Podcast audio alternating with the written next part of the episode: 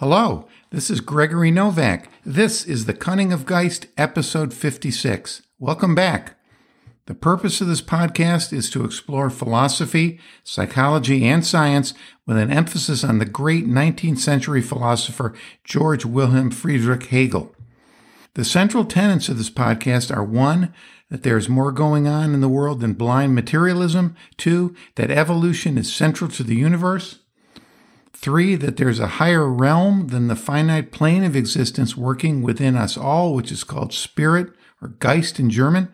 And four, that we are all part of an historical evolutionary process of increasing consciousness and comprehension of spirit. In this episode of The Cunning of Geist, we'll be exploring the broad topic of memory and particularly whether or not there's such a thing as a collective memory. And if there is, do we have the ability to tap into it? And if so, does it actively influence us? A collective memory is a concept that's been around for a very, very long time, going back at least to Plato.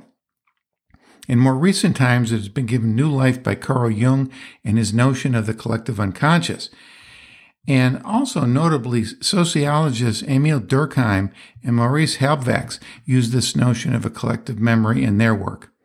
Philosopher Charles Peirce did as well, and we've talked about him a lot here.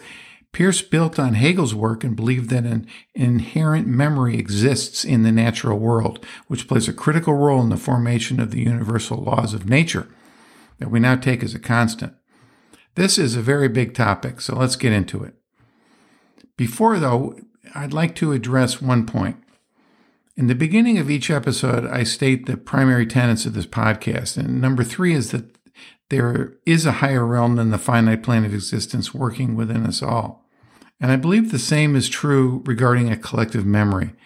If it does exist, it exists as part of us.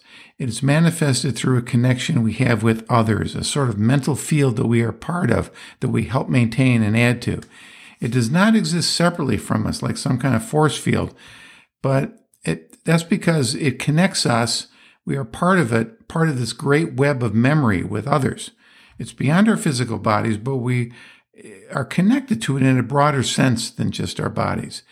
This is a big unifying idea uh, that although we may appear separate, and our bodies are certainly separate, but on a different level, part of us is joined to this collective memory, which we'll be getting into.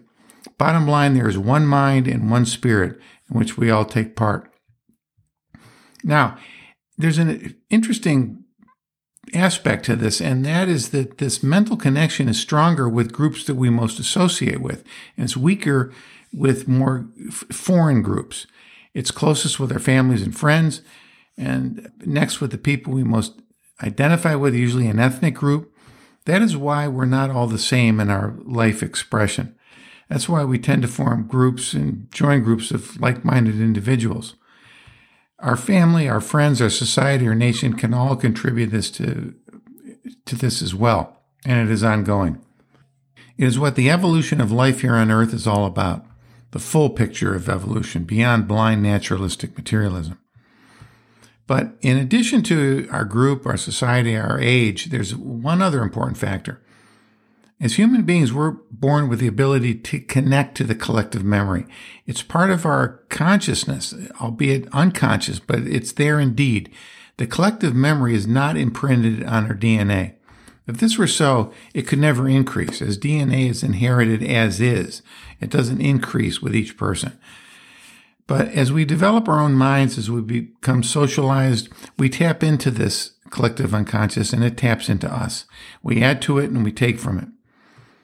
Now, although our shared collective memory is more attuned to the groups and cultures we associate with, at the deepest levels, there are memories, archetypes that we share with all humanity, all across the globe.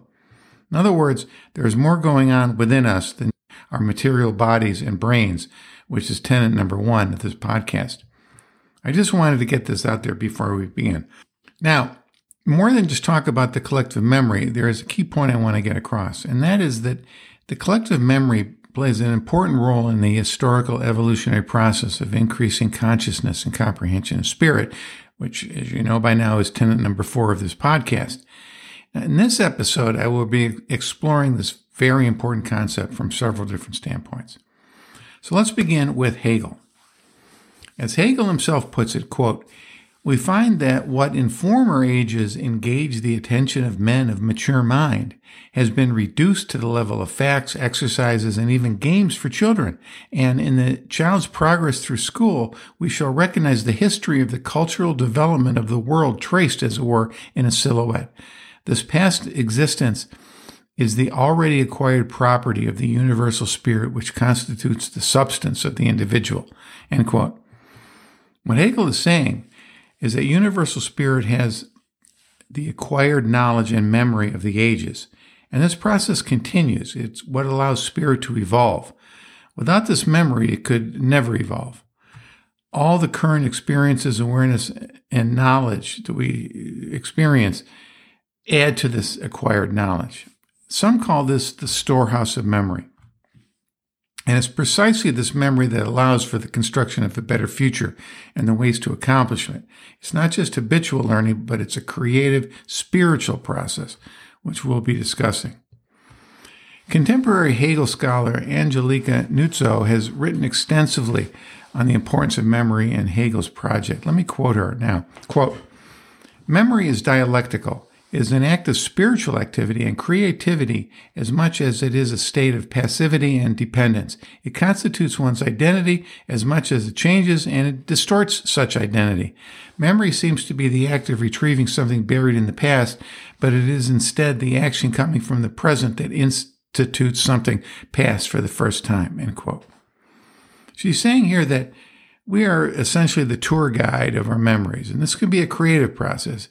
It's a living process that changes us and changes how we view the past. It is also dialectical. Our memories at first are separate from us, but we must reintegrate the memory into a higher whole of our whole identity, which obviously includes our past and our present.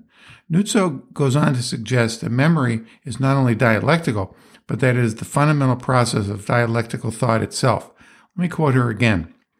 Quote, memory is also the fundamental methodological function through which dialectic articulates its processes, its formal thought processes, as well as the real historical processes taking place in the social, collective, and institutional world of Geist or spirit. End quote. The way it works is like this. Our memories have both an objective side, what happened, and a subjective side, our interpretation of what happened, and what this means for our own conception of ourselves.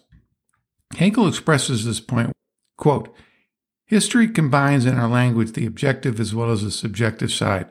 This connection of the two meanings must be regarded as highly significant and not merely accidental. We must hold that the narration of history and historical deeds and events appear at the same time. A common inner principle brings them forth together. This is a dialectical process in that the actuality of what occurred is sublated with the meaning we ascribe to that memory. And this brings them forth together, as Hegel states. And of course, thinking dialectically incorporates memory because we have to remember the original notion that is being negated in order to sublate it. Now, let's m- move forward and take a historical review of how collective memory has been viewed through the ages. But again, let me make an important point before we proceed. We've noted here often that Hegel's famous saying from the phenomenology of spirit is substance is subject. Quote, in my view, which must be justified by the exposition of the system itself, everything hangs on apprehending and expressing the truth not merely as substance, but also equally as subject, end quote. What Hegel goes on to show in the phenomenology is that subject is also spirit, and spirit is also historical. This is the essence of Hegel's philosophy to me. And being historical implies a collective memory for spirit that it uses to advance its purpose to know itself. It's part of it. Okay, let's travel back to the past and begin with Plato. Plato first wrote about the theory of recollection or anamnesis in the Meno. This is the notion that we do not ever actually learn anything new because we already learned it in a past life. And what we take for our learning is, in fact, just remembering. When we are disembodied after death, we come in touch with the eternal forms, such as justice, equality. And in our incarnate life as a body, we actually do not learn anything. We just remember it from our immortal and eternal existence as a soul. Plato later doubled down on this concept in his Phaedo, writing about the death of Socrates. Socrates is trying to convince his friends that he has an immortal soul, so they will not be so sad at his passing. Plato, through the voice of Socrates, explains that the notion of equality is something we know not through our finite earthly existence, but only through our eternal soul, which is experienced as true form when the soul was apart from the body. It's interesting concept. In these works, Plato is putting forth his view that learning anything is in fact an act of remembering. But there's a concept here which we need to dig in further, and that is the concept of reincarnation.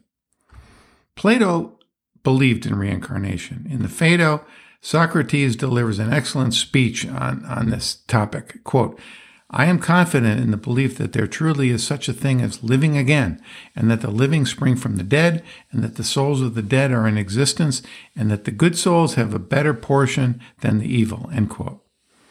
Plato also addresses reincarnation in several other dialogues, including the Republic, Phaedrus, Timaeus, and Laws where he presses the point that good deeds are rewarded in the next life and evil deeds punished, where the possibility of reincarnating, even as an animal and not a human, exists. Now let's step back for a moment and take a look at reincarnation. We covered reincarnation in detail in episode 40, so if you want to go back and listen, there's more there. Reincarnation is a widely held belief today, particularly in the East. It's a key belief of, of Hinduism. But interestingly, a recent poll in the United States showed a full one third of adults believe in reincarnation. One of the reasons for the popularity of reincarnation, I believe, is that it provides, at least on the surface, justification for doing good in this life and not doing evil, and uh, as it will lead to punishment and reward in the next life. However, I see a major problem with this view, at least for me. A baby is born. I just cannot believe that the baby would carry some kind of curse from a previous life to be punished. I do not believe that a child that suffers and dies is the result of payback from a previous life. That just doesn't seem to be how the cosmic would work. It doesn't seem fair to me. But there's another problem. The growing world population means that new souls would have to be created to account for the growing population. It cannot be just a one to one transference. As an aside, an interesting factoid did you know that about 7% of people that have ever lived on planet Earth are alive today? Pretty astounding. Now, allow me to share something personal. When I read Plato as a young man, the whole notion of reincarnation turned me off for the reasons I just stated. And as a result, I unfortunately disregarded Plato's whole philosophy because I did not believe in reincarnation. If I thought he was he was wrong about reincarnation, he probably was wrong about other things as well, hence my rejection. Now, unfortunately, my rejection of Plato had the effect of turning me off to traditional philosophy in general for quite a long time. It took several decades of searching before I returned to traditional philosophy. And I guess the lesson here is that it can be a big mistake to pick out one thing you disagree with with a philosopher or anything for, for that matter, and then reject everything else about that person or their their philosophy. Few people are 100% right on everything, probably no one. And even Hegel envisioned improvements could be made to a system at some future time. Now, let me explain what is really going on here with reincarnation, what I believe. And it has much to do with memory and the storehouse of memory we've been talking about. When a baby is born and starts to grow, it is connected to its parents, its community, and it begins to connect to the storehouse of memory, the collective unconscious. And this connection can help fuel its psychological growth. It may even tap into specific memories of one person that lived before. And I don't believe that that's actually the reincarnated soul of that person, but some of the deceased person's memories while they are alive may come to light in the infant. And this can explain a number of the remarkable re- remembrances of some children of, of someone else's past life. I do not believe they are a reincarnated soul personality, but I do believe that they have tapped into certain, certain memories that are contained in the storehouse of memory. In fact, these past memories that children have occur practically well, very frequently in the East, where there is a common belief in reincarnation. Less so in the in the West, But there still are examples in, in the West. And interestingly, there's a department at the University of Virginia in the United States that studies past life memories in children. You can check it out. It's the UVA Division of Perceptual Studies, headed by Jim Tucker, MD. Here's just one, one example. Soon after his second birthday, a young child began having nightmares about an airplane crash. He told his parents he was dreaming he was a pilot and his plane had been shot down. He had incredibly accurate details about this crash, including the name of the aircraft carrier he took off from and the exact names of some of the people with him. His parents checked out the details and they were amazed to find that it was very similar to a pilot that had died 50 years earlier in World War II. Now, do I believe this young child was the reincarnated pilot? No. Do I believe that the young child tapped into this specific memory that the pilot had? Yes. There are many of these stories, and I said this really gives credence to the notion of a storehouse of memory. Let's move on now to Carl Jung's collective unconscious.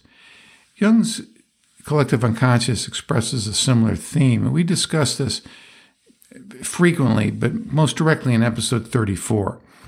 Basically, this is the notion that we come into the world not just as a biological organism, but that we are also born with the ability to connect to deep psychological symbols and archetypes, uh, deep knowledge and instincts that are not physical traits but psychological underpinnings. Of course, individuals vary on their ability to connect with the collective unconscious, and also one's biological makeup, their DNA and their epigenetic gene expression will play a role here as well as a physical foundation to allow the psychological traits to manifest. In other words, our genetic makeup that we have inherited, along with the culture and society we are born into, all fine tune the part of the collective unconscious that calls on us from the past. The mind and body work together on this. Now, Jung was not the only one to posit such a theory. Uh, early 20th century French philosopher Maurice Halbwachs, who was a student, by the way, of French philosopher Henri Bergson, and Bergson, by the way, had much to say on memory, time, and duration. Hopefully, we can get into his philosophy in a future episode. Very interesting. But Halbwachs held that societies as a whole can have a collective memory, and this memory is a function of the situation in which one finds themselves in society. That there's both an individual memory and a group memory. An individual contributes to the group memory, and the group contributes to the individual's memory. And since there are different groups and even groups within groups, there are obviously different memories, different collective histories, and different group narratives. Another interesting fact is the storehouse of memory is a key teaching of most New Age groups. Those of you that have been exposed to esoteric or New Age teachings have probably heard of the Akashic Records, the term Akashic Records was introduced by Helena Blavatsky, founder of the Theosophical Society, which was founded back in 1875. And many of the early members of the Theosophical Society refer to it. It's almost like a vast cloud computer that contains every thought, feeling, and encounter that all of humanity and all those who ever lived in the universe have experienced. The German occultist and social reformer Rudolf Steiner also referred to it. Steiner was initially a member and leader of the Theosophical Society and later started his own group, the Anthroposophical Society. Interestingly, the Waldorf schools, which are private schools run here in America and maybe elsewhere, were started in the early 20th century, and they're based on the teachings of Steiner, and they're quite popular here. As a matter of fact, my own grandson went to a Waldorf school for one year during COVID.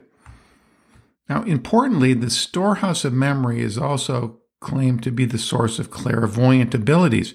Probably the greatest known clairvoyant of all time, Edgar Cayce, 20th century famed American clairvoyant, claimed it was the source of all his readings. The Rosicrucian order, revitalized in America in the early 20th century, also puts prominence on the storehouse of memory. More recently, biologist Rupert Sheldrake has developed the idea of morphic resonance. We discussed Sheldrake and his work in some detail in episode 40, so I won't repeat it all here. Other than to say that this theory holds that groups of people share a common memory. The more close the group, the more common the memory, which members of that group can tap into. And Sheldrake takes the collective memory to new and interesting places, such as it being easier to do the Sunday crossword puzzle on Monday morning because one can tap into the memory of those that completed it on Sunday, or so he claims. He's also found that animals of the same species, once one animal somewhere learns a new adaptive trait, the other animals of the same species, even if they're continents away, will then learn the same uh, adaptive trait very quickly following, which is um, pretty interesting stuff. Now, there's another uh, factor that, Sheldrake believes in, and he supports Charles Peirce on this, and even quotes Peirce. Sheldrake believes that the so called laws of nature may, in fact, be memories of situations that worked in the past and became codified. You can check him out, Rupert Sheldrake, and his fascinating work at his website, sheldrake.org. And I mentioned Peirce that he also held this view that memory plays a key role in establishing the laws of the universe, even before there were human beings, that the universe itself is alive with memory. And if you want more information on that, we you go back to episode 46. So let me conclude. While Hegel does not refer to the collective unconscious per se, or the collective memory or morphic resonance, I do believe his concept of Geist, of the evolution of spirit, is one and the same thing. In fact, it goes a step further than Jung, Halbwachs, or Sheldrake, in that it gives a purpose behind this one collective unconscious. In fact, if spirit is evolving, it must build on the past. Just like physical biological evolution builds more complicated creatures, spirit also evolves within us to learn to know, to behold more things. Memory plays a key role in the cunning of Geist. Without it, there can be no progress. Every one of our thoughts, our learnings, our conclusions, our experiences, our reaching for higher goals, our plans, our achievements contributes to it. Well, that's it for this episode. we covered a lot. Thank you so much for listening. Please follow the podcast Facebook page at Cunning of Geist, where I will be li- listing all the references cited here shortly. Hopefully, I'll get them up tomorrow. And I'll be posting a written transcript of the episode there a few days from now. And please check it out because I also post relevant comments in between episodes on this page if you're interested. You can also follow me on Twitter at Cunning of Geist. And please be sure to tell your like minded friends about the Cunning of Geist and, and share episodes on social media. It, it, it really helps spread the word. And also, as I say, check out the Hegel Study Group on Facebook if you're not already a member. We'd love to have you join us. This is Gregory Novak. This is The Cunning of Geist. See you next time.